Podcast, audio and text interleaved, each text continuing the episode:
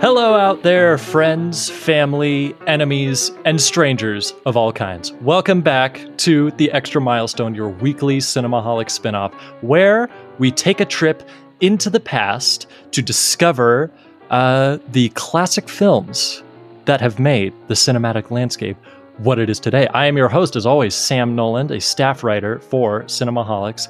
And with me, I have, for the very first time, not only on Cinemaholics, not only on the extra milestone, but on the art form of podcasts as a whole. I have my good friend of a, of a very long time now, Andrew McMahon. I hope I pronounced that right. Andrew, how are you? I'm good. Thanks, Sam, for having me. And yes, you did pronounce my name right. oh, thank goodness. Yes, I remember you telling me that uh, you you get some weird pronunciations of, of your last name. So I'm as as someone who gets a slightly mispronounced name uh, all my life, really, I can sympathize with that. So I'm glad to have gotten it right uh, the first time. yeah. But yes, An- Andrew, this is the extra milestone. How does it feel to be on this on this show that I'm sure you've listened to every episode of? Hmm? well, I haven't listened to every episode. Uh, Shame. I've listened to a couple just because I, I haven't seen nearly as many movies as you have. Uh, so That's that's that's a bit of hyperbole, there, but uh, uh, the quantity wise, yes, but your knowledge uh, is exceeded by very few that I know, and I don't, I, I do not say that lightly. You're you're one of my favorite uh, reviewers to read on Letterboxd, and the times that I've met you in in person have been an absolute delight. And so I'm glad to welcome your knowledge, your wisdom, and your cinematic enthusiasm onto the extra milestone at last. Uh, Andrew, for the listeners who don't know you, which is most likely all of them, pretty much, uh, Yeah. Tell us a little bit about yourself. What what is it that makes uh, Andrew McMahon the cinematic savant that he is? Well, uh, for me, I've always enjoyed movies since I was a, a young kid. Um, back then, I obviously used to watch them mostly just as entertainment. Um, But by the time I got into uh, the end of my high school years and beginning of my college years, Ah, I yes. watched a movie called Drive by Nicolas Oh. Winding Refn uh, which kind of turned out to be my quote unquote gateway drug into Huh. uh, cinephilia, you could say. Um, Fascinating. And then when I started college, uh, I was just an undeclared liberal arts uh, major. Um, so I took a class on exploitation and cult films my second semester of my first year. And I was kind of hooked from there because in that class we watched stuff like the Texas Chainsaw Massacre, Oh uh. Freaks from 1932, uh, some other Wow. obscurities like Rock and Roll High School and some Oh my gosh. things. So okay. I was For- I, I kind of fell in love right from then and there. Okay, we have to tell the listeners about Rock and Roll High School. We're off on a tangent already. Rock and Roll High School from 1979 is a movie about it, and if I, I I might be remembering this slightly wrong, but it's about a high school that somehow gets involved with the Ramones, the band, yeah, it's amazing. And they just sort of show up and sing songs, and they and they wrote some original songs for it, right? Yeah, yeah, and it's got uh, PJ Soles, who you might That's know right. from Halloween. Oh yes. oh my gosh. That that cult class uh, sounds fantastic. I wish I had I wish I had been able to uh, track down that course. Did you- did you ever watch like Maniac or something? Because that seems like that seems like the kind of thing that would have been taught in that class. Yeah, we didn't watch Maniac, unfortunately. Uh, but if I were a, if I myself were ever to teach a class on that, yeah, I think Yeah. I'd maybe consider putting Maniac on the syllabus because that would that would be on the curriculum. Yeah, Maniac. that's just like an all time trash movie for me. I've I've brought up Maniac uh, before on the show when I was talking to Jason Reed about uh, Eyes Without a Face, and don't be yeah. surprised if I bring it up again over the course of our conversation today because a certain movie that we're going to talk about uh, reminded me of Maniac. Which brings me to mm-hmm. what's on the quote unquote syllabus for today. So uh, lovely uh, transition there. Uh, as announced in the show notes of the episode last week, we are uh, we got we got a double header and kind of a weird one at that. We are going to talk about uh, first off Michelangelo Antonioni's The Passenger uh, from 1975, 45 years old. Been a been a hell of a four and a half decades, if if I do say so myself. And then after that, we are going to uh, round out the show with our B feature, Michael Powell's Peeping Tom, one of the most influential uh, and fascinating horror movies, and arguably just movies in general of all time. I'm very excited, Andrew.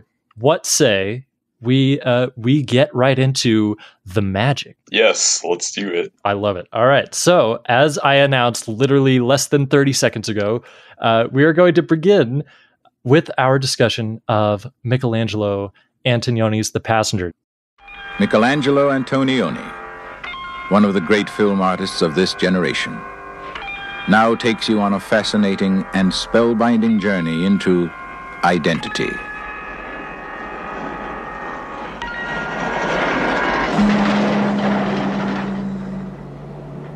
Jack Nicholson is the reporter. Famous, powerful, respected, and a haunted, driven, desperate man. Maria Schneider, the sensual young star of Last Tango in Paris, is the girl who ran with him and for him. What are you running away from? The passenger, a man who's just found a way out He's changed places with a dead man. We are sure of the doctor's report. Your husband died from a heart attack. And he is about to begin an odyssey that will take him into that man's life and fate. Robertson is involved in illegal arms traffic in our country. I just sold 5,000 hand grenades, 900 rifles, and a great deal of ammunition to some people fighting a secret war in an obscure part of the world. A world that will never look the same again. Let's go. All right! The brilliance of Jack Nicholson. The beauty of Maria Schneider. The vision of Antonioni. To begin with, I think uh, it's important a to establish who Michelangelo Antonioni is, and also to establish sort of our base of knowledge with this director, because I think uh, I think he he's certainly an auteur, and I think The Passenger specifically falls in a succession of movies that is very interesting to trace sort of the trajectory of. Um, so Michelangelo Anton- Antonioni, as you may guess from the last name, is an Italian director uh, who was sort of groomed on the Italian new wave of the 1940s and 50s, uh, and actually uh, got his start in within that wave, directing a few shorts, a feature or two, uh, and then started gain, gaining a little momentum in the mid 1950s uh, with a movie called Le Amiche, aka The Girlfriends, which I watched yesterday and was fascinated to find that I wasn't that interested by it. Have, have you seen Le Amiche, Andrew? I have not. I, I have not seen any of his movies prior to L'Avventura, which I think is kind of considered his breakthrough movie, as far as I yeah. can tell. Yeah, no, you're absolutely right. That was his first uh, international success, a movie called L'Avventura, uh, aka The Adventure. And I think it's at this point when I when you realize, and I don't know if you agree with this or not, but Antonioni gets significantly more interesting as a filmmaker and storyteller as the movies progress. Would you say that there's there's some truth in that? Yeah, yeah, I think there is some truth in that. It's interesting because he obviously started off making movies in Italy. Um, mm-hmm. And then he obviously did L'Avventura, La Notte, um, and La Eclipse, uh, which Yes. make up the, uh, I think, the trilogy of um, Alienation, is it? Or Hmm. Modernism?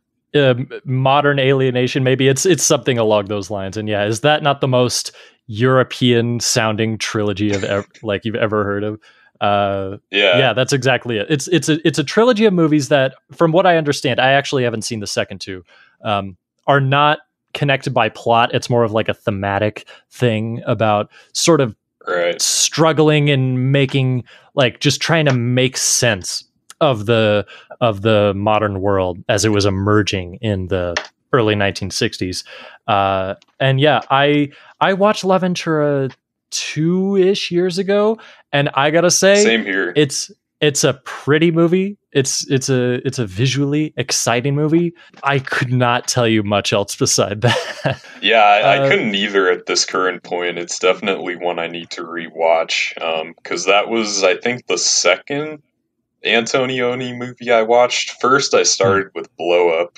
um, which I Oh, wasn't weird. too impressed with initially, and I wasn't Huh. very impressed with L'Avventura either when I first Yeah. watched it. Um, but then at the beginning of this year, I watched Zabriskie Point, uh, which Oh, yes. really made me think of Antonioni in a different way than I had in the past and made me see a new side of him. Yeah, that's very interesting that you say that. It was um, I had heard of the movie Zabriskie Point at the beginning of this year, uh, and it wasn't until I saw actually your review of it that I was like, "Oh, I got to keep an eye out for this thing." And uh, because it came out in the year 1970, of course, it came up when I was uh, collecting titles eligible for the extra milestone. Um, and so eventually, when the time came and the anniversary was coming up, I was like, why not? I'll give it a watch. And I was really quite impressed by it. Um, now, to, to give a little context for how uh, that movie and what we are ultimately going to talk about came about, there was there was one other movie in between uh, that you know uh, a- amazingly artistic trilogy and the sort of the trilogy of American movies that Antonioni made, which Yeah. was Red Desert, which I actually watched this morning. That has been on my watch list for a very long time.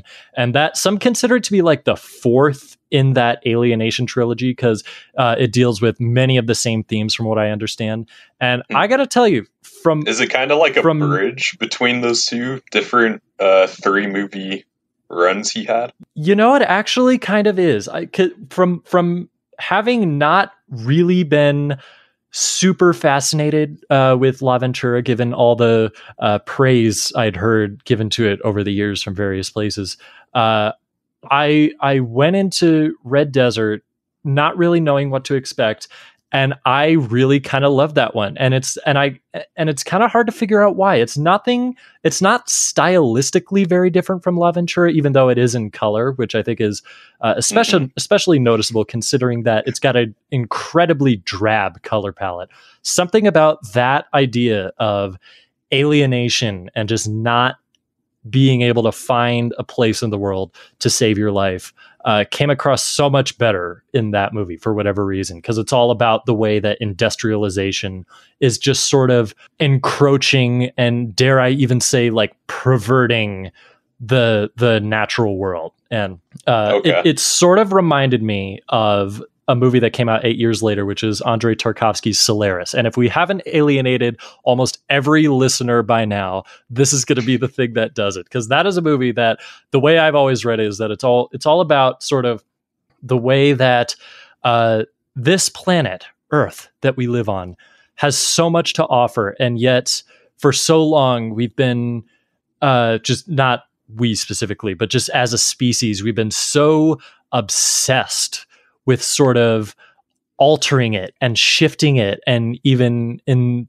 as as recent as the last century as leaving it, abandoning it. And I think that's a movie all about the existential dread that is that could be found in space. And as I was watching Red Desert, I was definitely thinking, yeah, Tarkovsky must have loved this movie. Maybe that's why I really loved it. Nice. But either way, I was I was a really big fan of Red Desert. So I think that um, that's not a bad place to go if you're unsure. If you're sort of if you're sort of unsure on whether or not uh, Antonioni is your jam in the way that he sort of came to be, if you know what I'm speaking, uh, if you know what I'm saying. And then after that came a trio of uh, American or at the very least English language produced films. Now, this started with Blow Up, which you mentioned before.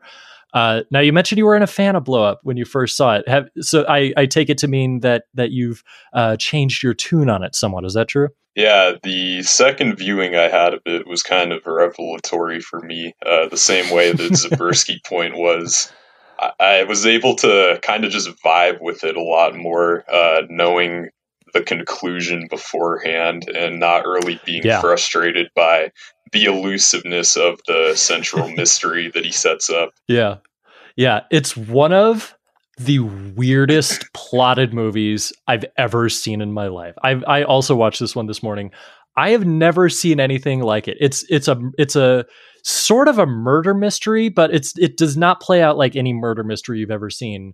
By which I mean to say it doesn't get to the murder until the movie's over halfway over. A lot of it is just yeah. this character, this photographer played by played by David Hemmings, just sort of going about his day. Frankly, being kind mm-hmm. of a mm-hmm. dickhead. I wasn't a huge fan of this character, but it's just it's just you see like what this guy does from a like on a on a on a normal day living in this like lavish studios and going into an- antique stores and buying giant plane propellers for no per- for no particular reason whatsoever. Like that's a plot point that never yeah, really amounts to anything. It just feels like buying a propeller because it looked nice. Why not? Yeah. Uh, that's that's the kind of lifestyle he leads. And then just so happens to uh to while while taking some uh, photographs of of these two lovers in this uh, like this grassy glade or something, realizes that he may have photographed a murder. Now, if that plot sounds familiar, it was remade by Brian De Palma as the movie Blowout, which is one of the great thrillers. Uh, have you seen Blowout? Yeah. Blowout's it's, one of my all-time favorites. It could enter my top 10 at any moment, honestly. It's really fantastic. Yeah. I, I will say I think Blowout is better than Blow Up, but uh Blow Up was just really fascinating to watch. Yeah, no, it's and it's it's by quite a bit, I might say.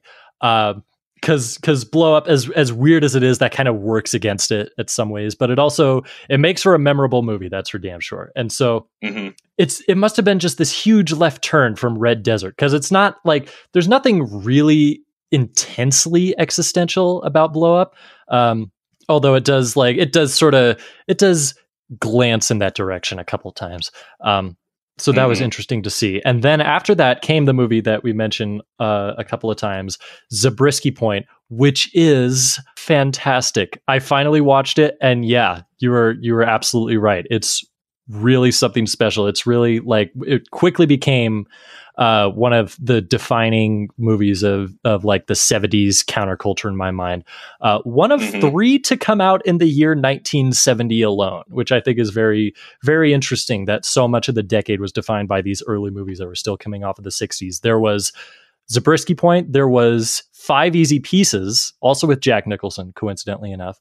Right. Uh, and there's Barbara Loden's Wanda, which I I know which we're both amazing. huge fans of. Yeah. Yeah. That's coming up later this year uh, for for extra milestone. So I cannot wait to talk about that. Um, awesome. Hopefully, Fing- fingers crossed. Uh, and yeah, so it was. It's it's this huge, uh, just just kind of epic feeling. Really, just this just this angry or not even really angry, but just sort of not really having the world kind of movie. For the the basic premise is that a student just gets bored one day and hijacks a plane and flies to the yeah. desert, and eventually a building blows up. Mm-hmm. That's it. It doesn't get a lot more counterculture than that. And fun fact, it's the same house where the bulk of the action in uh, Orson Welles' "The Other Side of the Wind" takes place. So that's a yeah. fun little connection there. Another movie that you should definitely watch if you haven't I only just got to that recently, and, and I'm ashamed of it because that thing is is uh, utterly fascinating. So yeah, a lot of a Yeah. lot of good stuff to be found in this time and this place in cinema history. Um, Absolutely. but yeah, I at reading up on it, I found out that Zabriskie Point, while at the time was not the biggest critical hit, nor was it the biggest financial hit. So it was a little bit of a stumbling uh, point for Antonioni. So that's part of the reason why it took uh, half a decade for his next movie to come out, which is finally we're getting to it, The Passenger, released in 1975. Another American movie, another uh, very sort of loosely structured, although there is a there is a rather discernible plot to be found within it. But just sort of uh, just this movie about really crumbling under the weight of 1970s ennui. Like, do you think that's a that's a fair assessment to make? Yeah, yeah, there's definitely. I'd say in all of his movies, ennui plays a big Mhm. part. Um, and in this one particularly, I think it's kind of about uh, feeling dissatisfied with your occupation um, and not being able to balance that with like your personal life. Yeah, that's a great assessment. I, I can't wait to get more into it. Uh, just just a little background, just to set the stage a little bit for what the deal is with the passenger, as Jerry Seinfeld would say. Um, it was, uh, yeah, it was produced in uh, 1973 to 1974, uh, starring Jack Nicholson, who who, who replaced uh, the initial choice. I don't know if you know this, which was Donald Sutherland, and I'm imagining Donald Sutherland in this in this role. It's a really different movie because Donald Sutherland is so much more stoic than Jack Nicholson. I don't think he would have. I don't think he would have been uh, been able to get sort of the uh, what I'm going to jump ahead and call what I perceive to be kind of the pathetic nature of this lead character that we that we uh, that we see Jack Nicholson ultimately fulfill. Did Did you know that Donald Sutherland was originally cast in the lead? I did not know that. Um, that surprises me quite a bit because, yeah, he does not seem like the natural choice you would want to have for this type of character. Um, I think Jack Nicholson fits that mold a lot better than Donald Sutherland would have. So, probably a good thing that that didn't come to pass. Although, if it had come to pass, uh, there is a good chance that the movie might be more acclaimed today because this was fascinating to me for whatever reason. Because I think it was the studio or maybe some studio head specifically or something. Uh, they owed Jack Nicholson one essentially uh, for some sort of project that had fallen through. So they just gave him the video rights for whatever reason. And be and being Yeah, Jack yeah. Nicholson, he decided to hoard them for 30 years. It wasn't until like Mhm. the mid 2000s that this got a really substantial release and a real push in the uh in the theatrical and home video market. So that's it's so weird to hear about movies like that. Like you hear about Army of Shadows and how that was practically Right. non-existent here in the US for the better part of half a decade or a half a uh, uh century. Half a century, yeah. so strange to think about that. I'm like, Jack Nicholson, this is this is great. Why would you why would you keep it from us? There's no reason to do that. Oh wait, you're Jack Nicholson. I can Yeah. maybe maybe I should have maybe I should have thought twice before inquiring as to the ways of Jack. Uh, Maybe he just loved it so much, he just felt like he had to keep it to himself. I gotta I gotta keep this sacred so the world doesn't waste it or something like that. That's that's my pathetic Jack Nicholson attempt. That's what I've that's what I've tried to do so many times over the years. I can get it every once in a while. As it turns out, today is not one of those days. Alas, I push Still ahead. a good attempt. Thank you. Yes, I've got I've got hundreds of others, so I think uh, not being able to do one impression is is probably not the end of the world. Uh, yes, and and uh, uh, co-starring with Jack Nicholson is Maria Schneider, who had just a year or two before been in Last Tango in Paris with Marlon Brando. Uh, and it turns out this was sort of a spot of contention between her and Antonioni, which was that she was uh, she was supposed to appear in sort of a sort of a raunchy sex scene along the course of the movie, and she had been kind of traumatized by a similar experience on the set of Last Tango in Paris. So, at her insistence, actually, uh, it was it was toned way down to the point where uh, you watch It's it basically there's- non existent. Basically non-existent. There's like one shot, and it's at a distant where there's some Yeah. there's some flesh and that's all we get. So, uh, Yeah, I think- that's really I think the- interesting, though. yeah. So it's I, good good for her for standing up for herself. Um, and uh, and Yeah, she, she did not have the easiest uh, personal or professional life. So I'm glad that I'm glad that she at least got this, if that's any respite or Mm-hmm. consolation. Um, the movie competed at Cannes for the the Palme d'Or, lost to a movie I've never heard of, Chronicle of the Years of Fire from Algeria. Have you ever heard of Hmm. that movie, Andrew? I have not, uh, but it sounds interesting. Yeah, it's one of those things where like you go back way back to uh, like the earliest Academy Awards, and you see these all-time classic movies that we still like watch and revere today, and they and they lost to like what it lost to. How green was my valley? What even is that? So it's it's definitely one of those things uh, where evidently they did not have foresight in that way, but there's only so much you can do. Um, and yeah, it was really sort of the get, getting to the movie itself. Um, the passenger is really sort of this culmination. I feel, and again, there are there are Mhm. like spots of Antonioni's filmography that I missed, especially a lot of the earlier stuff and some of the stuff in the middle. But uh, from what I've seen, which is not insubstantial, there is this is kind of a real uh, a real intense culmination of kind of a lot of the things that that he had touched on before. And so I think yeah, that's unless, unless you had any other I got too. yeah i think it's i think it's um a real a real sort of i wouldn't call it the best i think zabriskie point edges it out slightly uh but i would say it's about on par with red desert this is this is real real cream of the crop as far as i'm concerned with what i've seen with antonioni's filmography um Yeah, and I would say, say- it's probably his most personal movie too. interesting From I'm- what I'm- I've seen. i'm I'm I'm excited to hear about I'm excited to hear about that. So yeah, uh, let's let's let's lay out a little bit of the plot. So the movie starts. It's Jack Nicholson who plays this intensely disgruntled reporter, even more so than you would assume Jack Nicholson playing a reporter would be. Like like the first thing we see him doing is just sort of sort of wandering throughout the deserts of Chad, the nation of Chad in Africa, which was in the midst of a civil war at the time. And we find out is is trying to track down these rebels, which he's trying to interview for like a like a TV movie in England, and is just like doesn't speak the language and has no idea where he is. And at this point, and I've actually uh, uh, just just to clarify, I watched this movie like two or so months ago because it happened to be expiring from the Criterion channel. I was like, I'll finally give this a watch.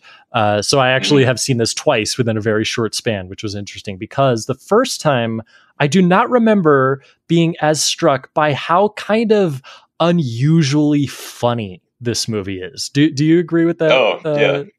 That there's like this weird, uh, almost I, I hesitate to say screwball comedy, but just the humiliation that Jack Nicholson goes through all throughout this movie was kind of a delight to see uh, in a way that I was not expecting. Like, it, for whatever reason, it just did not come across the first time. And so, just right off the bat, seeing Jack Nicholson just sort of like, where the hell am I? Just going throughout the desert, getting stuck in the sand in a Land Mhm. Rover, and like whacking the car with a shovel. There was something about it that just struck me as kind of kind of uh, kind of funny and not in an empathetic way. Like I think we're supposed to be laughing at this character because he's clearly just sort of just sort of out of his depth, just doesn't really want to be there. Like you could tell that within minutes, you know what I'm saying? Yeah, yeah, totally. Um, I- it's often said that Antonioni's a pretty humorless guy, but I think parts of this movie would at least prove that he does have a sense of humor.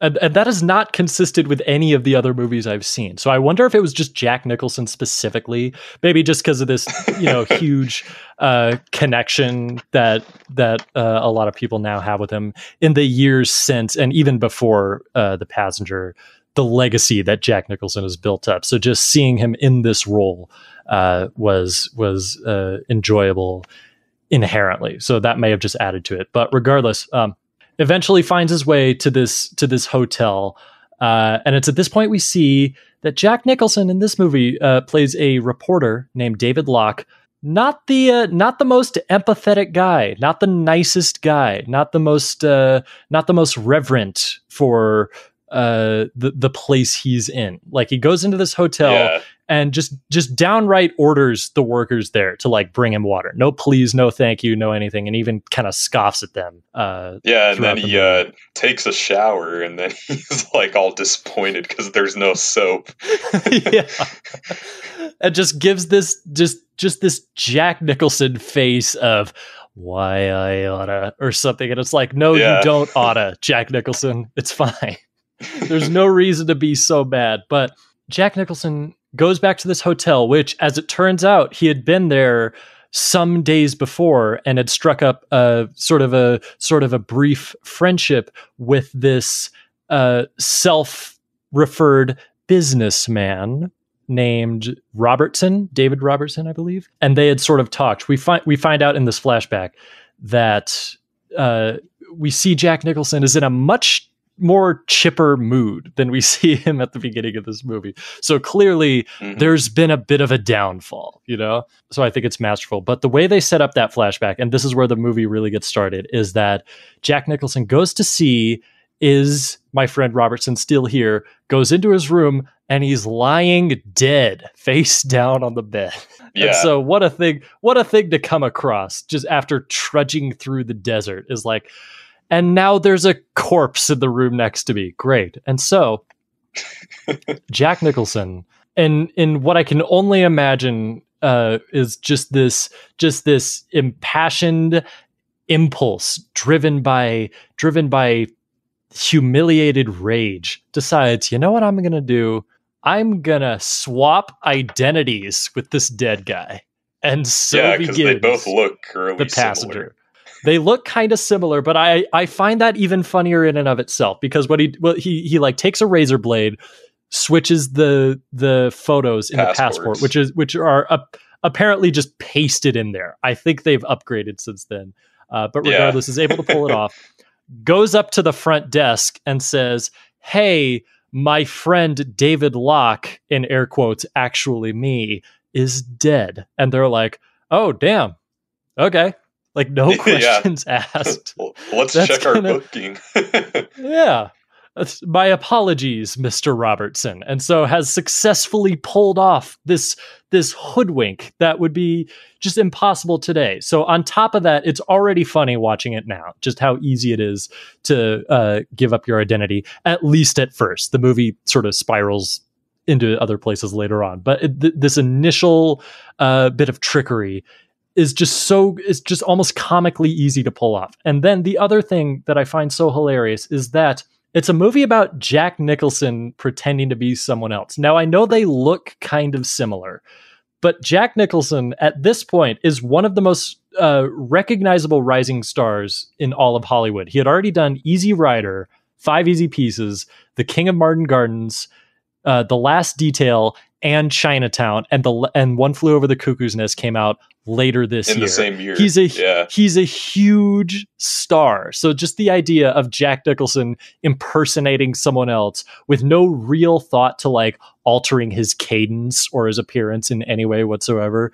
That's even funnier to see, uh, especially just given the persona of Jack Nicholson. There's no other human being on earth like Jack Nicholson. So that is funny to me. Um, yeah, and just the fact that it's Jack Nicholson wanting to kind of disappear from reality. Mhm. Yeah, because what he does is um, as he's uh, as he's switching the passport photos, we have just this just this brilliant bit of editing uh, where we see that flashback, where we see like, Yeah. we hear the the An audio. in camera, in shot flashback. It's really fantastic. Like it's it's hard to even describe how they pull it off. Uh, it's not like technologically amazing or anything, but it's just I you just don't see movies do things like this that often. Uh, Mhm. where we hear the conversation take taking place, we see a tape recorder going, but then it goes it pans across the room as Jack Nicholson is like hunched over the passport photos, and then we see that that conversation in the same room take place from days earlier. So it's this it's this real fantastic bit of uh, bit of cinema there. Um, and so then what happens is that Jack Nicholson, having convinced the world, as it turns out, because the news the news spreads eventually that he's dead, is like, okay, I'm this guy now. What am I gonna Yeah. do?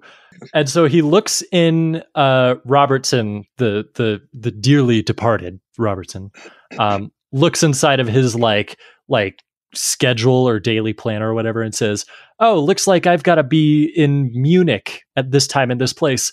Why Mhm. not? Let's go for it." Uh, heads to Munich. and then he gets a fake mustache. Yeah, gets it, which is hilarious because the first time I saw it, I thought he actually like grew a mustache. I thought several did days too. had passed, Yeah. and so there's this hilarious scene where he's talking on the phone and is sort of itching it, and then just takes off the mustache yeah. and sticks it on a light and leaves it there. So it's this fantastic bit of comedy. But yeah, so so heads to Munich, uh, and and it it's written in the passport or like on the planner or something, number fifty eight. So it goes to open like this little safe that's in the airport somewhere and sees, oh, these are like these are like weapon schematics. This is the war Yeah. I was looking for that I couldn't find because I was shambling around the desert. Like I finally found it and now I'm impersonating an arms dealer. hmm So Maybe a bit more than he bargained for. a little bit more than he bargained for, even more so than when he was like, you know, wandering around the desert and stuff. And so, and it leads to probably the funniest part in the movie, even more so than the mustache, which is where he's like, well, damn, all right, well, I guess I'm gonna, I guess I gotta go somewhere. So he's going like to clear his head or whatever. Uh, and it's that point we see that these two guys are following him from the uh, from the airport. They go into a church and they're like, "Hey, Robertson, we were supposed to meet in the airport. What's the deal?" He's like, "Oh yeah, the airport." Yeah. I totally forgot. Like it's this just seeing Jack Nicholson realize like, "Oh, not only am I am I uh, like suddenly out of nowhere in in the blink of an eye impersonating an arms dealer, I'm dealing those arms right now." So just seeing Jack Nicholson play it off is something so funny to watch. Um, Mhm. and uh, and another great uh, detail in that scene is at the very end uh, when the uh, uh, African uh, arms dealer guy says like, "Give my regards to like Betty or something." And Jack Nicholson's Yeah. like, "Who?" And he's like, "Betty," and he's like, "Oh." And he just has this look on his face of like, "Oh yeah, that's probably like my wife or something." Yeah. Or maybe like a code name for someone else as he as as he finds out later. It's it's just this hilarious bit. Uh, I think the funniest part of that scene actually is at the very end. Uh, it's after he gives them the gun schematics, like giving no real thought to. I've just funded a war that I was ostensibly, at the very least, trying to stop. So there's that right there. But also, they hand him an envelope, and he's got a wad of cash now. So it's like this it's like this blessing and a curse at the same time. He looks at it and goes, uh, Jesus Christ. Remembers he's in a church and then Yeah. goes, Oh, sorry about that. Like looks up at Jesus or what, what I assume to be like a statue of Jesus or something. It is like, my apologies, you know. uh, yeah, uh, and when Messiah. the uh, guy hands him the money, he's like, "Hey, do you want to like check that?" he's just like, "No, I, Oh, yeah. I believe you. It looks right." yeah. Yeah, because they don't know what the guy looks like. So they for all they know, their arms dealer is just having a really weird day. So it's this it's this wonderful, wonderful bit of comedy that just works on a couple of different levels. Uh, I I really like that, and so that's that's sort of what gets the movie going. And from there, uh, we're, we'll be a little bit more vague from from now on. But it turns into sort of this cat and mouse game where, yes, Jack Nicholson wants to, you know, like just abandon his former life which he had no regard for whatsoever as we as becomes more and more evident throughout the movie. Just had no passion for it whatsoever. Was completely disenfranchised by it uh, whether that's taken place over time or whether it's just a sudden onset of i have no i have nothing really to contribute to this world. Whatever the case couldn't give a damn anymore and just wants to wants to go around the world with this wad of cash I've come into through bizarre circumstance and just sort of Mhm. live it up which he does do a couple of times, but it's never, but it's always followed closely by being chased by the authorities in the form of his uh, coworkers. Uh, one of them Yeah. like worked with him at the TV station, and one of them was his wife. They want to track down Robertson in air quotes, the guy that he's impersonating, uh, to f- to like figure out, hey, what happened to like our my husband and my coworker on the last day of his life? We just want to know. And then they start to realize, like, why is he running from us? And it becomes more and more perilous as it goes along. Lots of comedy ensues, lots of tension ensues, a couple of really good car chases. Um, one Yeah, which contains Which you wouldn't expect in an Antonioni movie. not really. It, it, it, there are there are a lot of like weird incidental bits of action in uh, these three American movies, though. Like the the uh, the stuff with the plane and the explosion in Zabriskie Point. There's a couple of uh, Mhm. Like you know bits of bits of uh, real suspense and and tension and blow up. And this is this is no different but it's it's a lot more forthright about it. And it has this moment which uh, just makes me laugh out loud another hilarious moment where they do this thing where they're being chased by the cops. They get pulled over the, it looks like they're about to give up and then just as the cops get out of the car Yeah. they're like let's go and they drive away which i'll be honest i've thought about doing that when i got pulled over for no reason like a couple of times i've been like what if i did the passenger thing where i just like waited for the cop to get out of the car and just vroom sped away like i know i would be chased down but it would just be Yeah. hilarious to be able to say that i did it god Right. damn it that moment is is really funny to me but yeah it's the whole movie becomes this escape, this attempt to flee from uh, not only this identity that he's come to despise, but also just sort of responsibility in general. So in that way, it's almost like a wish fulfillment movie. You know, we've all had that. We've all had those inclinations. Like, what if I just, what if I just drove away? What if I just abandoned everything? Like, I, I don't want to speak for everyone, but I know I certainly have um, and I've I've come close to doing it at certain points. I've got a lot of I've got some wanderlust in my soul, and so I've certainly I've certainly been tempted to do something kind of like it. And yeah, it really just sort of scratches that itch of what if I did it while also simultaneously realizing that there are like legitimate real world consequences and ramifications to doing that.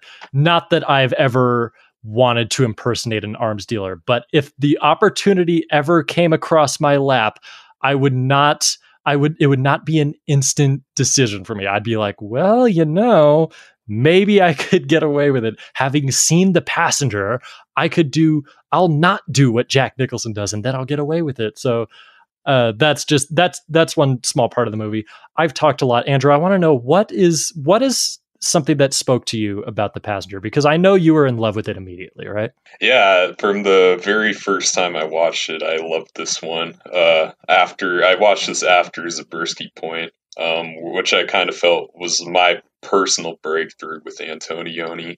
Um, and in this movie, I I think you kind of touched on it with there's kind of this universal feeling of like wanting to just kind of run away from your problems that I think to one degree or another, every person in their life has thought about at least once or twice, um, Mhm. which I think differentiates it from some of his other films, which seem Yeah. a lot more specifically tied to the milieu or the uh, profession of the character, like uh, in Blow Up the Photographer. Um, Yeah, yeah. just being bored kind of for no reason. I feel like Mhm. with this one and Jack Nicholson's character, it's really easy to relate and identify with him, which I don't always feel the most connected to when it comes to Antonioni protagonists.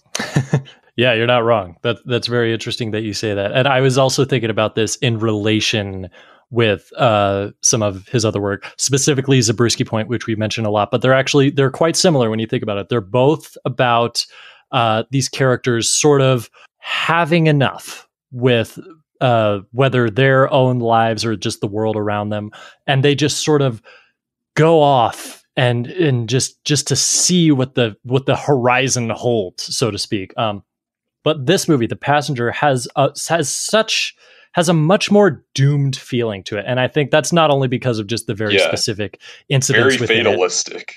It's very fatalistic, yeah, and and both movies are, but in but in different ways. I feel like with the passenger, you have sort of this all this incident with like the uh, getting involved in actual world politics and stuff, and how it you can't just you can't just uh, what's the word I'm looking for? You can't just tap out of that. Really, not just not on a dime at the very least. Like especially Yeah. uh, when you're already uh, sort of entrenched in it. And I think it also part of that has to do with the ages of the character. Jack Nicholson, uh, not an old man in this by any means, but he's certainly older, like mid 30s, I want to say, uh, something along that. The the Mhm. characters in Zabriskie Point are young. They're college students. They have the whole world ahead of them. They're yeah. not they're they're like not 20. They're not abandoning much to speak of. So I think it's very interesting uh, to compare these two movies and see how they relate when it comes to that inclination to leave. You know, um, Mhm. I thought that was very I thought that was very fascinating, and to see how they paralleled in that way. Um, Yeah, and they're And I also, I think, both sneakily political movies, although Uh-huh. not in the most obvious ways, just because he's Antonioni. Yeah, what what what uh, what uh, about the the passenger speaks to that? Because I uh, I thought the same thing as well. Um, well, there's this interesting thread in uh, Jack Nicholson's character where you kind of see old recordings of his work when he actually was a Yes. reporter. Um, Yeah. And there's this one scene where his wife is watching him interview uh, who we're led to believe is like the dictator of Chad. Um, and he's Mhm. just asking him these very simple uh, of questions, trying to be, we can tell, objective as he can be. Um, Yeah. Not really trying to force the issue or anything, even though afterwards his wife says something to him like, "Why didn't you like try to uh, say anything uh, that would go against him or uh, challenge his uh, point of view. And Jack Yeah. Nicholson's like, well, those are the rules of like objective reporting. Um, Mhm. So he kind of feels like, I think, trapped um, by his profession in that way. Um, and then later, there's another scene where you see him interview a witch doctor. Um, Yeah. Where he asks him a very Eurocentric and I would say condescending question when Oh, he's like, um, so I, I've heard that you've traveled to like France and a few other European countries, but now you've come back here. Do you feel that the local practices of the village are now like less uh, advanced or civilized than what yeah. you've come to be used to? And Mhm. the witch doctor has this really interesting response where he basically tells Locke that there are answers to all of the questions you have, but at the end of the day, the questions uh, say more about you than I could tell you the answers to them. Um, Yeah. And then the witch doctor actually turns the camera around onto Locke um, Mhm. and tries to like then become the interviewer asking Locke questions. Um, so there's more of a dialogue, and it's not just like a one way street, so to speak. Um, Yeah. And then we see, of course, Jack Nicholson a few seconds after that turns the camera off because he can't really take that, um, which Yeah. I think kind of speaks to how his character can't really see um, outside of himself and his own Uh-huh. biases, um, which I think kind of ends up being his downfall. Uh, Yeah. uh, not to get all spoilery, but as we said, it's very fatalistic.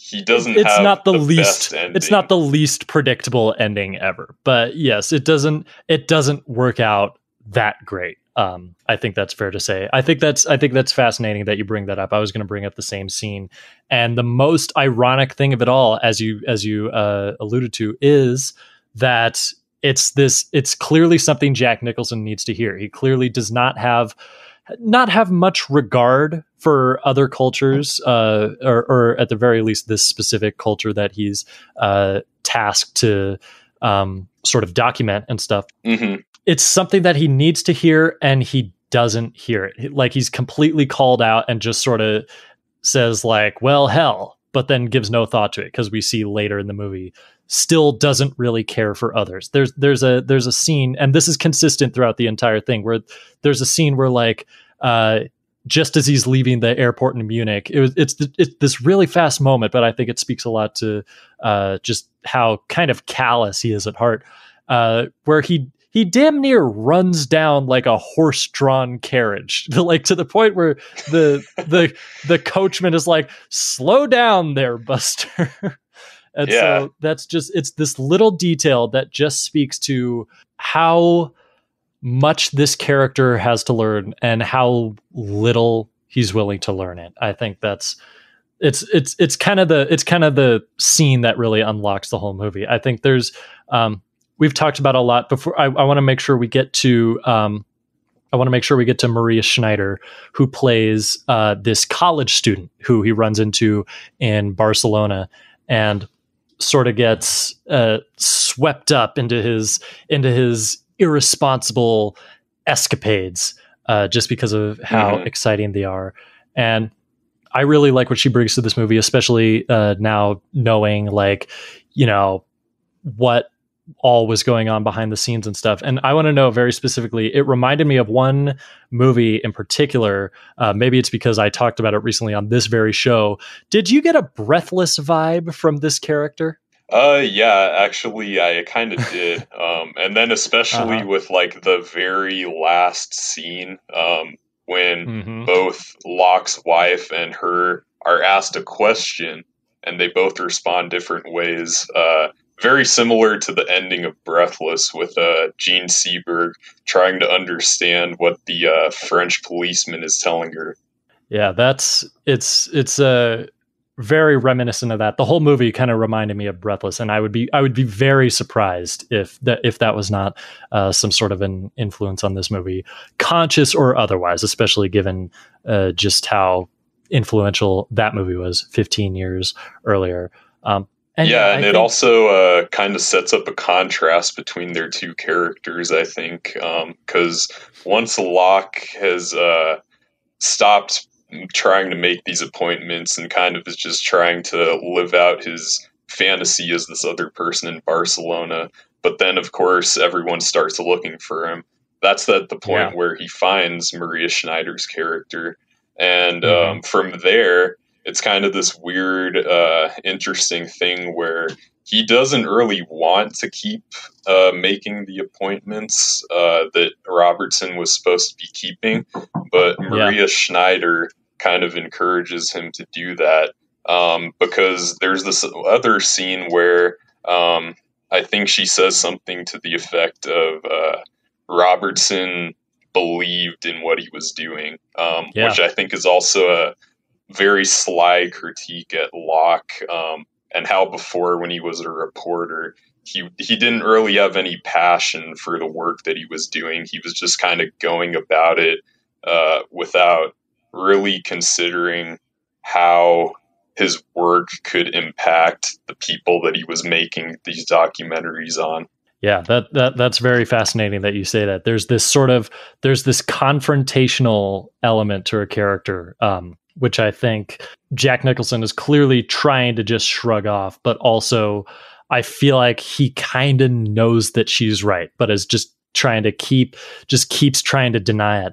Um, to the point where when the movie ultimately reaches its conclusion which we've alluded to several times there there's just there's this matter of factness about it that the uh the other two characters um Maria Schneider, who doesn't get a name if memory serves, uh, and his wife. Uh, yeah, she's just credited as girl in the credits. yeah, which is which weirdly enough is exactly the same thing with uh, Rebecca, the lead character played by Joan Fontaine. Doesn't get a name. It's like it's not that hard, filmmakers. It makes it a lot easier to talk about the movies if you just give the characters a name. But also, uh, it does it does somewhat serve a purpose in some strange way. I still yeah. think and I still think a name isn't too much to ask. But regardless, uh, that's what we ended up with. but yeah, there's this frankness that they that these other two characters look at this entire situation with that I that I think is really is really indelible, and it leaves the movie on really sort of really melancholy note that is is strange that it hits so hard, especially after all the all the strange uh, conflicting or not conflicting that's the wrong words but just sort of uh, contrasting tones we've seen throughout it. Like it'll go from really suspenseful Yeah. to really funny to just really sort of sort of benign. Like there'll be uh, entire sequences where they're just sort of like hanging out at a roadside cafe or like at this luxurious like country club looking thing in Barcelona, which is uh, I gotta I gotta draw attention to the visuals here in this movie, which are uh, really quite fantastic. There's there's I'm I'm a sucker for landscape shots, and this movie's got tons of them. Um, Yeah, As almost every single shot, the frame is just packed with something Yeah. in the background, whether it's like natural landscape or architecture. and even if it is architecture, it's it's it's really uh, beautiful to look at. It's uh, a lot of fascinating stuff in this movie. I am a really huge fan of it. I uh, liked it even more the second time, uh, and I expect that'll only continue to grow. Andrew, I know you were a huge fan of it to begin with. I want to know: is there anything uh, about the passenger that we haven't touched on yet? Because I feel like we got to a lot, but by all means, if there's anything, Um, yeah, I think we covered most of uh, the movie without delving into spoilers. Uh, one thing I did want to bring up briefly, though, um, is that the original title of this movie, at least in Europe, is actually uh, Professione Reporter, um, Mhm. which I think is an interesting title. Uh, I do Yeah. like the passenger title because that's kind of it goes more metaphorical. But the Professione reporter one is interesting, I think, um, because I think it kind of speaks to how Antonioni sees himself as a filmmaker. Um, He sees himself as a reporter, I think, more than anything. Um, but I think he differs from the David Locke character in that David Locke really uh, can't see anything from his like own subjective point of view and he's stuck in trying to be an objective journalist in a world that's completely non-objective um, i think antonioni on the other hand uh, really is able to imbue his films with a certain philosophical point of view that reflects his worldview um, and i think that's where uh, antonioni of course, uh, started his career more, I think, with uh, in line with the neo-realist uh, school of thought that was coming out of Italy. But Yep. he obviously departed and kind of uh, created his own more, I'd say, symbolic, metaphorical style. Um, and Antonioni, I found this quote uh, about him talking about his films, which I thought is kind of really a perfect way to sum them up, which is he said, My work is like digging. It's archaeological research among the arid materials of our times. That's how I understand my first films, and that's what I'm still doing. And that's from an Esquire interview in 1970. Um, wow, so, and I think uh, that the very end of this movie, you do kind of get the sense that Antonioni is diverging from Locke's point of view on all that has happened in the movie, and um, he's not really giving in to what Locke has kind of doomed himself uh, to resign in uh, by not using, or I'm sorry, by moving the camera away from him um, and kind of getting a look at all of the other things going on, which is a motif that recurs obviously throughout his films. You'll see in other one of his movies where he'll be following a character and then something else will come in the way and his camera will just kind of go off and follow that other thing and then re-land on the character.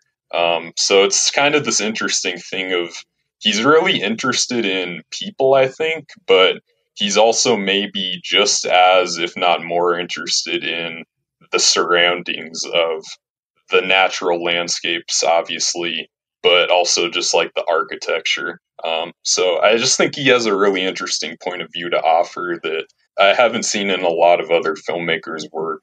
You are so right. That that is a lot of fascinating stuff you brought up there. I love what you said about uh, the way he's fascinated with people. I would take it one step further. He's I would say he's he's more fascinated with how people navigate the world around them, which I know is kind of a, a vague, generic thing to say. Um, but this really like kind of clicked in my mind when I watched Red Desert this morning, where which is uh, again about sort of just the just the crazy what's the word I'm looking for? Just surge in uh, industrialization in in the past, you know, couple of centuries and maybe even less than that. It's because it's it got me to thinking. It's like this.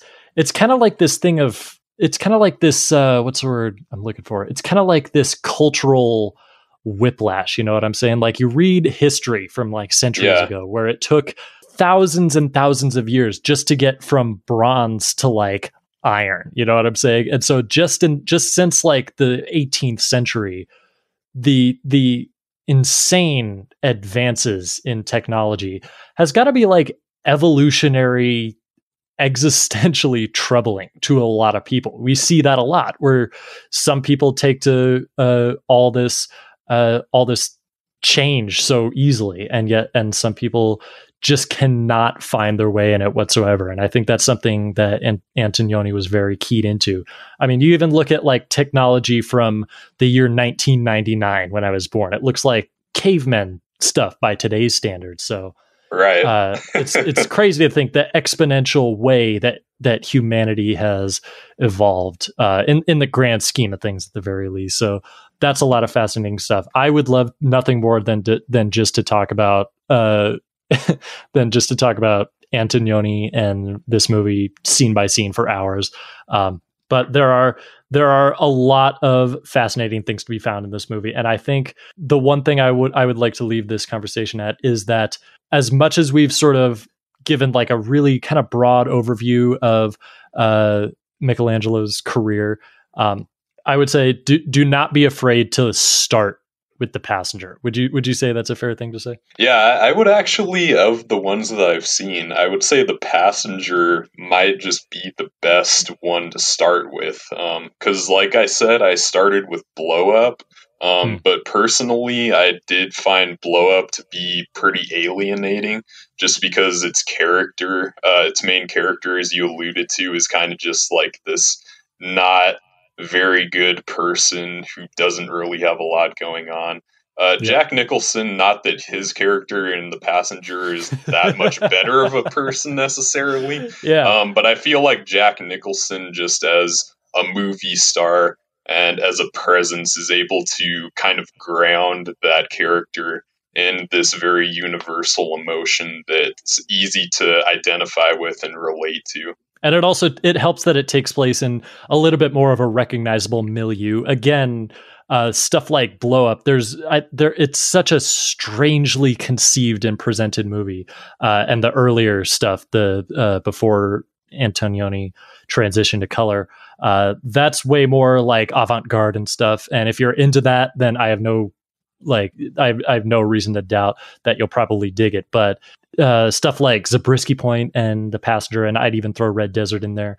That's a lot more recognizable as sort of that sort of that 60s transitioning into the 70s existential minefield kind of stuff. You know, your easy riders, again, your five easy pieces, uh, to go back to Jack Nicholson. Lots of really great movies like that. I'm glad that uh, we got to talk about a good few of them today. And I'm really glad we got to talk about The Passenger. So I think if that is everything then we can move on to our B feature. What do you say? Yeah, let's do it. Awesome. So, as stated in the beginning of the show, and most likely in the title of the episode you're listening to, no reason to belabor it, it is Michael Powell's Peeping Tom. Look out! Look out! Look out! Take care. You are being watched. We repeat, take care, for you are now alone with a killer. We warn you, don't let him see the fear in your eyes. For this is what he seeks, and this is why he kills. Where are you? Where are you?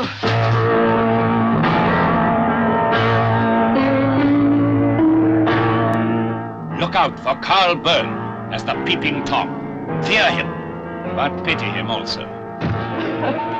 It's no good. Watch out for Moira Shearer as the lovely stand-in who innocently dances into danger. Imagine. Someone coming towards you who wants to kill you, regardless of consequences. A madman? Yes.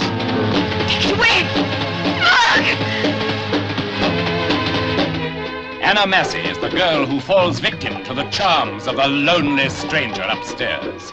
Switch it off, Mark. Mark, switch it off. Maxine Audley as the blind woman who senses the danger that threatens her and her daughter, but is helpless. Don't be frightened. Not frightened. Hot. So put that camera away. There is no future for anyone who tries to befriend him. He invades the privacy of innocent people till the piercing eyes of his camera meet the terrified eyes of his victims. And with a compulsion akin to madness, he shoots the final, fearful scene. Andrew, I want to ask you right off the bat, what is uh, what what is your familiarity with uh, writer director Michael Powell? Uh, Michael Powell, I'm actually not that familiar with. I, Hmm. of course, know of him because in the 40s and 50s, he made what are considered to be probably some of the best British films from that period with uh, yes, his filmmaking partner, Pressburger, um, yes, whose first name I unfortunately don't know. it's uh, Emeric Pressburger. Emeric Pressburger, yeah. Um, I've heard great things about all those movies. Uh, they've been on my watch list forever. I just have never gotten around to them. But judging by Peeping Tom, I would say uh, I'm probably in store for a really good time with most of his other work. You know, it's strange that you say that because uh, I am not an expert by any means, but I have seen a, a small handful of Powell and Pressburger's movies. Uh, I have seen uh, what have I seen? I've seen The Red Shoes, which is which is quite good. Um, what else? Oh, what was the other one? I've seen A Canterbury Tale, which I can't, I don't particularly remember, but I remember it being good. And I've seen Stairway to Heaven, aka A Matter of Life and Death, which is really fantastic. But none of those have um, have like anything uh, especially notable in common with Peeping Tom. Now, part of that potentially is because Peeping Tom was a, uh solo venture for Michael Powell. The only real similarities I can spot uh, are not in the subject matter, but more just in sort of a general aesthetic of it. It looks the same as a lot of those other movies I've seen. But yeah, there, some some of the other ones uh, that I've yet to get to are uh, oh, what's it called? The one in the convent. Uh, Black Oh, Narcissus. that's the one. Yes, I couldn't. I couldn't remember in the title. I just kept. I just kept thinking the word convent. I'm like, that can't be it. that can't be the title of the movie. Yeah, Black Narcissus, and uh, there's another one. Oh yeah, uh, the life and death of Colonel Blimp, and 47th Parallel, various other ones. They had a quite a long and successful career. Um, which is a shame when I learned that Peeping Tom sort of functionally torpedoed Michael Powell's career and by extension Yeah. uh, Emeric Pressburger's, which is a even a bigger shame because I'm just going to jump right to it. Peeping Tom is kind of awesome. Oh yeah, I would say Like, it's, it's- probably up there with Psycho as far as 1960 horror thriller movies go that have been extremely influential. There, yeah, there was that. There was Psycho, and there was Eyes Without a Face, which I also talked about with Jason Reed. All three released in 1960. What a year to be a to be a blossoming horror fan. I can only imagine. Yeah. So to so again to give a little context on this one, uh, Peeping Tom uh, was written by uh, writer Leo Marks, who sort of cited this cited this movie as sort of an amalgamation of a lot of experiences that he had had across his life. Uh, everything from like neighborhoods that he had uh, that he had been in witness of to like you know scientific uh, uh, discoveries that he had read about. Lots of stuff like that was sort of compiled together into this story about a uh, for lack of a better word, a a serial killer, a a murderer, a violator of the fifth commandment, however you want to say it. That's what that that was this guy's deal. Um, it is about to to to set the stage.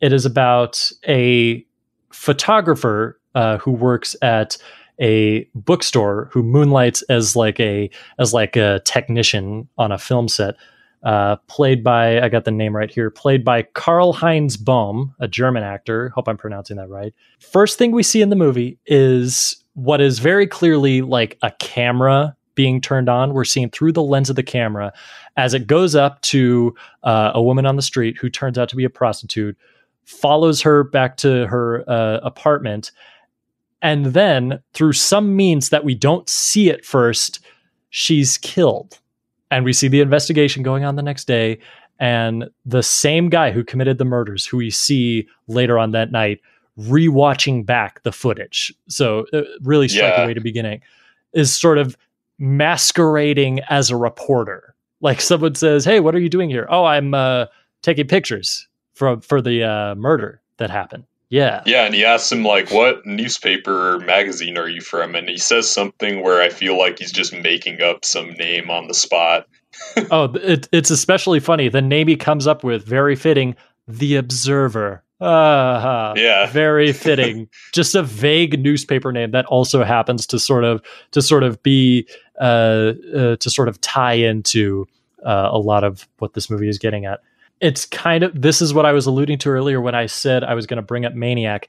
That's the movie this reminded me of a lot, where it's just sort of taking you to the in, inside the mind of a killer and leaving you there by yourself, abandoning you in this desolate landscape, and just Mhm. just just like this full bore experience of what does this person go through on a daily basis. Now, the tone is very different, obviously. Uh, so, but but Yeah. although it'd be fascinating, it'd be a fascinating double Very- feature with Maniac. Yeah, yeah. One one trash classic and one more a little classier, I would say. I would say so as well. Yes, it's uh, it's certainly got an air of class to it, even though there's a lot of a lot of stuff that this movie really had a lot of trouble getting past the censors. To the Mhm. point where I, I found this fascinating. It was it was released in April of 1960 and got pulled from theaters after five days because there was such an uproarious response to all the graphic content in this movie. And I'm watching it Even and though I'm thinking, there's no graphic content. not especially at least not by today's standards like nothing I, I i wouldn't say any of it is worse than anything like in psycho or anything. I think eyes without a face Yeah, yeah. is more gruesome than this by a long shot. it's just all thinking- suggested. it's it's suggestive and it's and granted it's very suggestive uh if you've seen a lot of other things from the time which is the production code is still going on. Granted it was a little bit different over in uh england but there was still there was still something of a guideline for this kind of thing uh it got more lenient as time goes on like you would never see anything even remotely like this in the 30s or 40s or even the 50s but even still Yeah. I'm watching this, I'm thinking, obviously, this is uh, more suggestive than most for the time. If this movie came out today, like exactly as it is, uh, just with, you know, updated technology or whatever, no one would give it a second thought. Like it would just be, Yeah, it would It- it just wouldn't feel even- tame.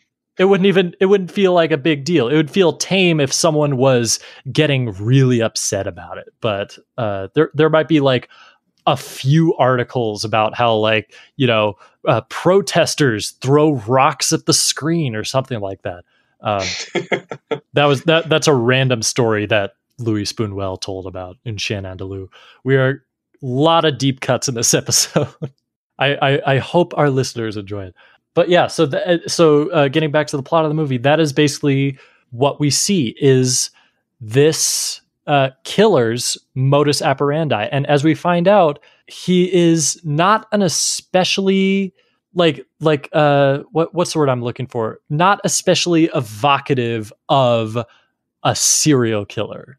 This man, you know what I'm saying? Like he's just sort of he's kind of shy, he's kind of timid, but you would never you wouldn't assume at first that like this this man is a cold-blooded killer or anything like that. So that's uh yeah, he just seems like a socially awkward guy who's just kind Mhm. of a loner. Yeah.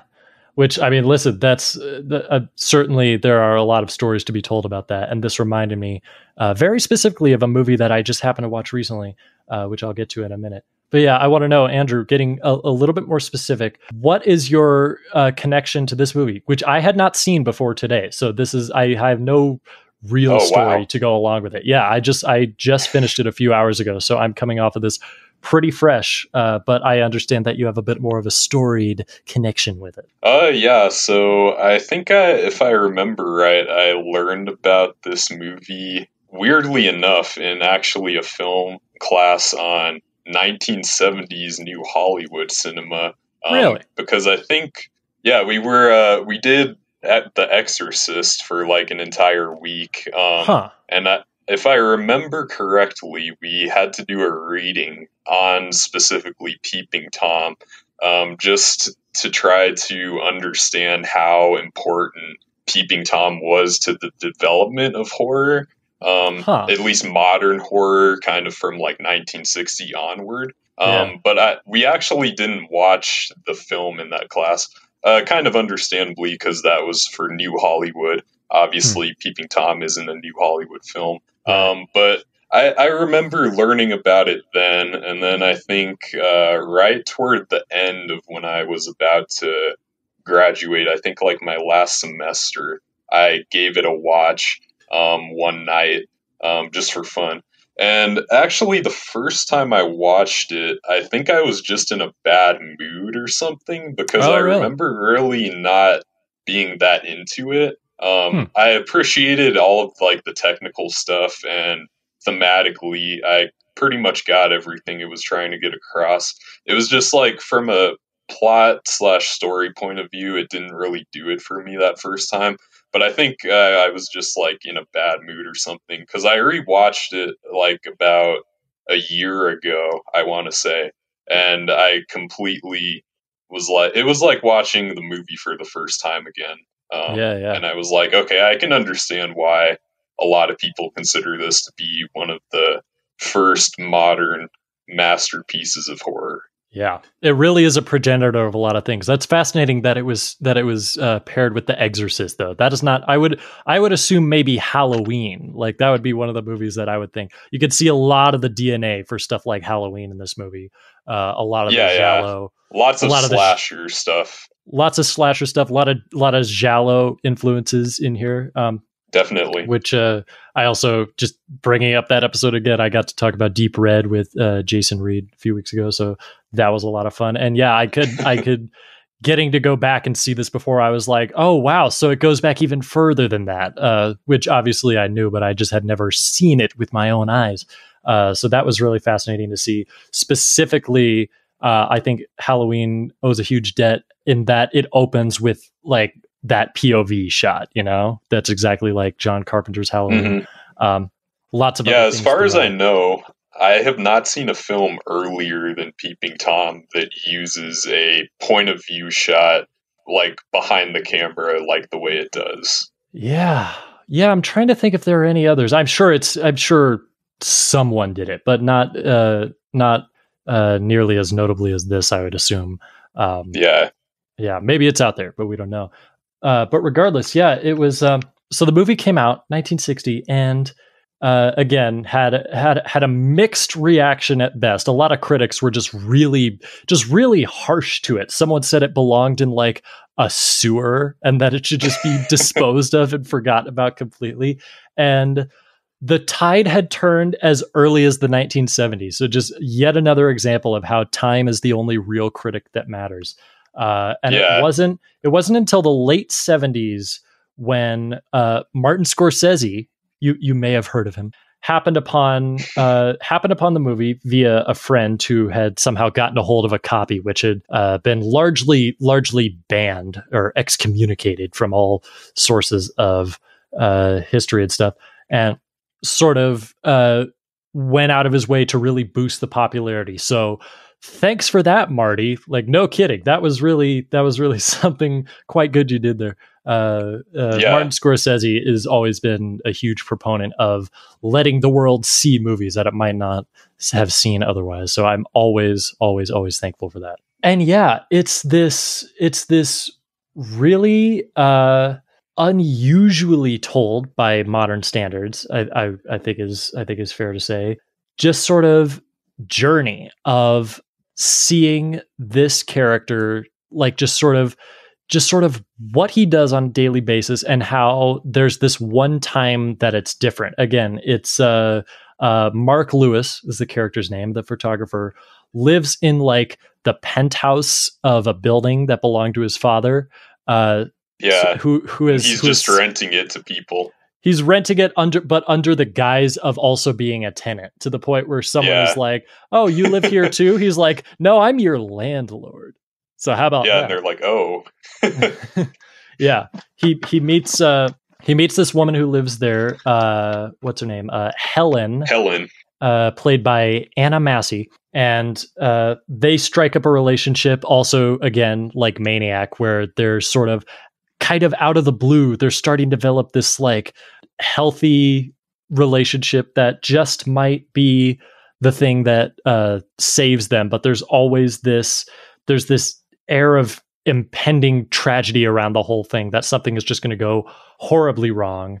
Uh, and yeah, we see multiple Absolutely. we see multiple uh, kills get taken place. Uh, the the second one is where the movie really gets going, which is where they're in this recording studio, um, and uh, Mark has convinced this uh, stand-in on the set, this like uh, this body double, essentially Vivian, played by Moira, Moira Shearer from The Red Shoes. So nice little connection there. Uh, says like, "Hey, let's film something by ourselves tonight. Let's let's stay after they, you know, uh, shut off all the lights and everyone leaves." And they start they start doing this like little dance number or everything but there's also this really ominous music going around and and it goes on like it really ratchets up the suspense because you know it's just that shoe is going to drop eventually and it's going to go from uh, potentially just something really uh, exciting and youthful and energetic to something completely horrific. And you know, it reminded me of you know those videos on YouTube that you see that are like so and so movie,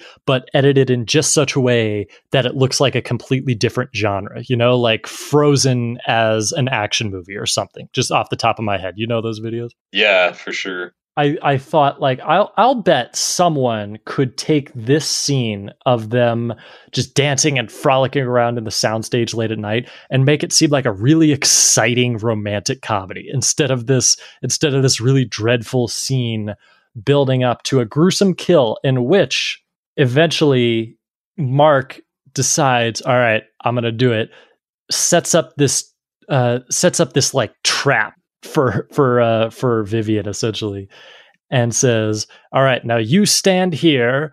And then unveils the murder weapon, which is the front leg of the tripod fully extended outwards, which is which is hiding a knife. There's a hidden knife in the tripod pointing directly outward. Now you don't have to be Sigmund Freud to understand the metaphor going on there where it's it's literally like they they're not even shy about it. It's really obvious that it's it's as if the camera literally has an erection. Like it's this huge phallic thing that's being used. Because he and he and he only Yeah. kills women, so that is that is certainly uh, not something to be ignored. It reminded me a lot of this movie I watched recently on the Criterion Channel uh, that I had never heard of before, called The Sniper, which is about a character very much like we see, like the lead character we see in uh, in Peeping Tom. This sort of socially awkward character um, who is essentially uh, was kind of one of the first examples that I can think of, at least, of like the uh, for, for lack of a better word, of the incel um, uh, uh, archetype, which just Right. for whatever reason ha- feels utterly uh, inferior and and and doomed romantically and stuff like that. And so this guy's gotten a hold of a gun and just assassinates women from rooftops and feels great remorse about it. Like uh, like is writing notes to the police like stop me now. Uh, and yet is a monster through and through. And it's just this movie of trying to figure out what do we do? What can we do? It's a really fascinating movie and it plays are possibly even more interestingly today than it did back in uh, 1955. So it even predates Peeping Tom. So that's another that's another double feature I'd love to do.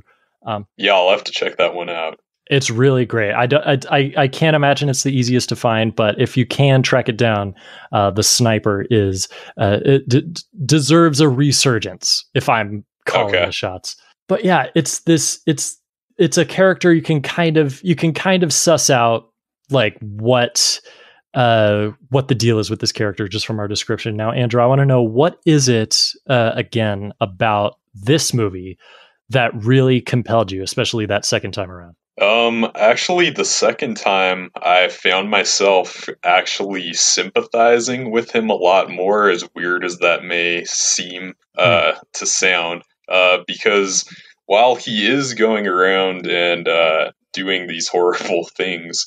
Um, he also comes from this traumatic past, um, yeah. which he reveals in this one scene pretty early on when Helen comes up to uh, his room where he's got all his uh, camera equipment and projector and stuff, and he puts on an old film of him uh, from when he was a kid. At which point we learn that his father was a uh, some kind of scientist guy who was obsessed with uh, the idea of fear and yep. figuring out what provokes fear and how the person feeling fear uh, it, it relates to that.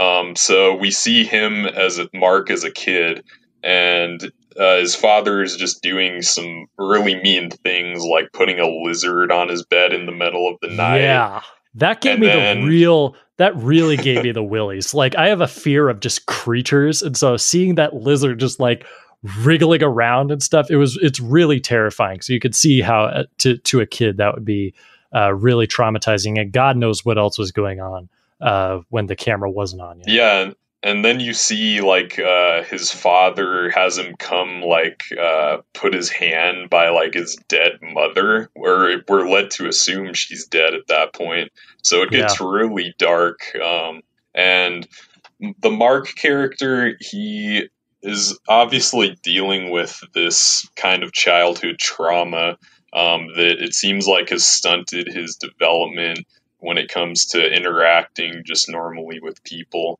um, and I think that's kind of led to this uh, weird, perverted se- sexual pleasure he gets out of uh, filming other people while mm.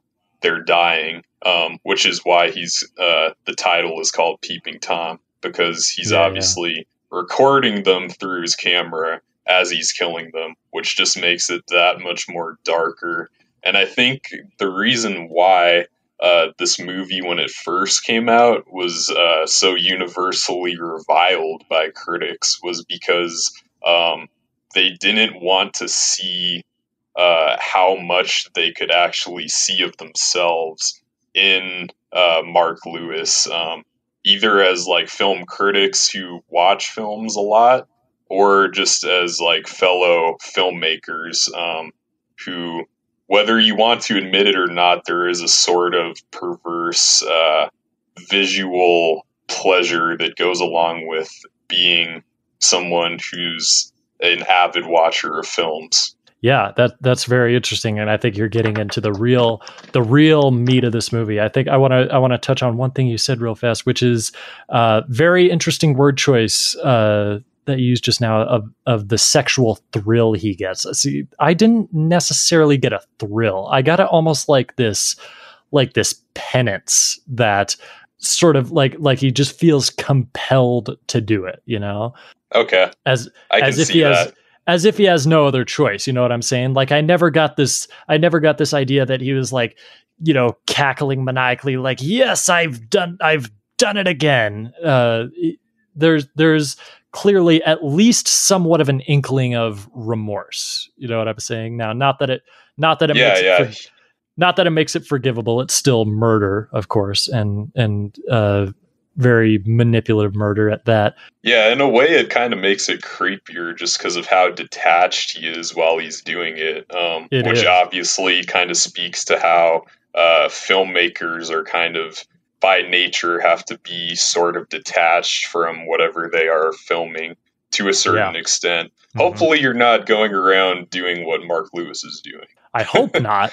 My goodness, yes, yeah, that would be that would be that would be uh, uh, an object of concern, I would say.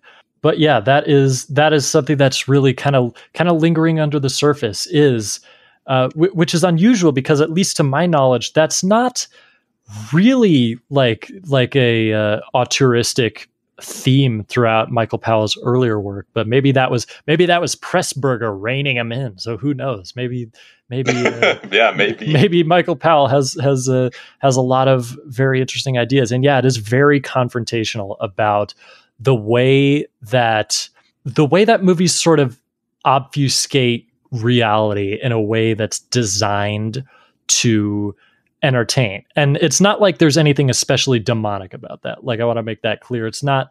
Um, it's not. yeah, we're not saying- saying that we're all evil for watching movies. and I don't think I don't think the movie is either. I, but I think there is this very clear sort of what's the word objection, or maybe just an attempt to point out how like this is all like really fake and stuff. Uh, and I think there's may- maybe maybe that can get like it can get a little uh, it can get a little out of hand sometimes uh, especially with this with this maniacal obsession. Like one of the one of the things we see Mark doing throughout the movie is just sort of rewatching the stuffy films as if through some great like compelling like some some godly compulsion that he feels to just relive it uh, for all of Mhm. its horror. And there's something there's something just so something just so fascinating about that. And i i, I of course i'm of course i loved it the first time but i i just wish i had had more time to reflect further on it. I want to know i have i have a few other things but is, is there anything else because i feel like we're kind of we kind of got to some good stuff and we're not going to give away the ending to this one i don't think but uh is is there any uh anything else that uh you wanted to make note about in peeping tom Um, I would just say also, I think it is inter- an interesting layer to uh, Mark's character that he feels the need to have to film the people while he's doing this, and then um, he obviously always has those films now of his victims forever, which he can also obsessively rewatch, like he does his old home videos.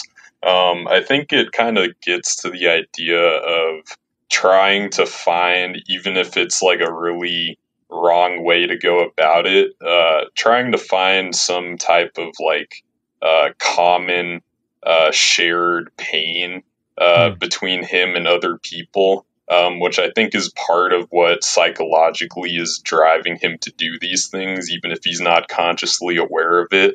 Um, which just kind of adds another interesting layer to his character um, and makes you kind of reflect more on how he's probably not a terrible person at heart. He just doesn't know how to deal with these things um, from when he was abused by his father as a kid. So it, it actually ends up kind of being tragic by the end. Yeah, it is. It is a real tragic uh, story when it's all said and done, uh, and that was something that was something I was very surprised by. I was not. Ex- I was not expecting it to be that, hmm and I think it's something that really differentiates it from a lot of the movies that it inspired. Even so, that was really fascinating to see. Uh, one thing I do, I, I did find somewhat amusing is that there, uh, he he's he has this big like eight millimeter camera. It was it was 1960. They didn't have like the little camcorders and stuff Yeah. that we have now.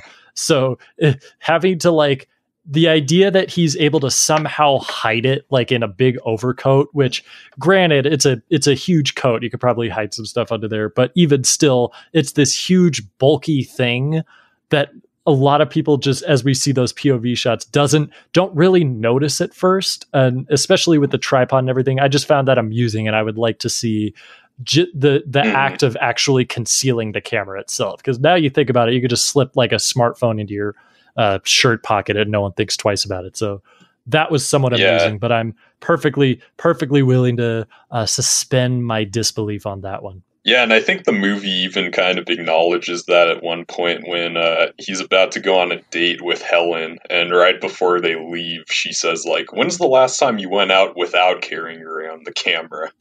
Yeah. and he's like, I can't remember. And I think, and I, and it's a sign of great trust that she actually convinces him, like, why don't you just leave it here? And he's like, you know what, I will, Yeah, I will do that. So that was, I, I, I thought that was a good moment to throw in there.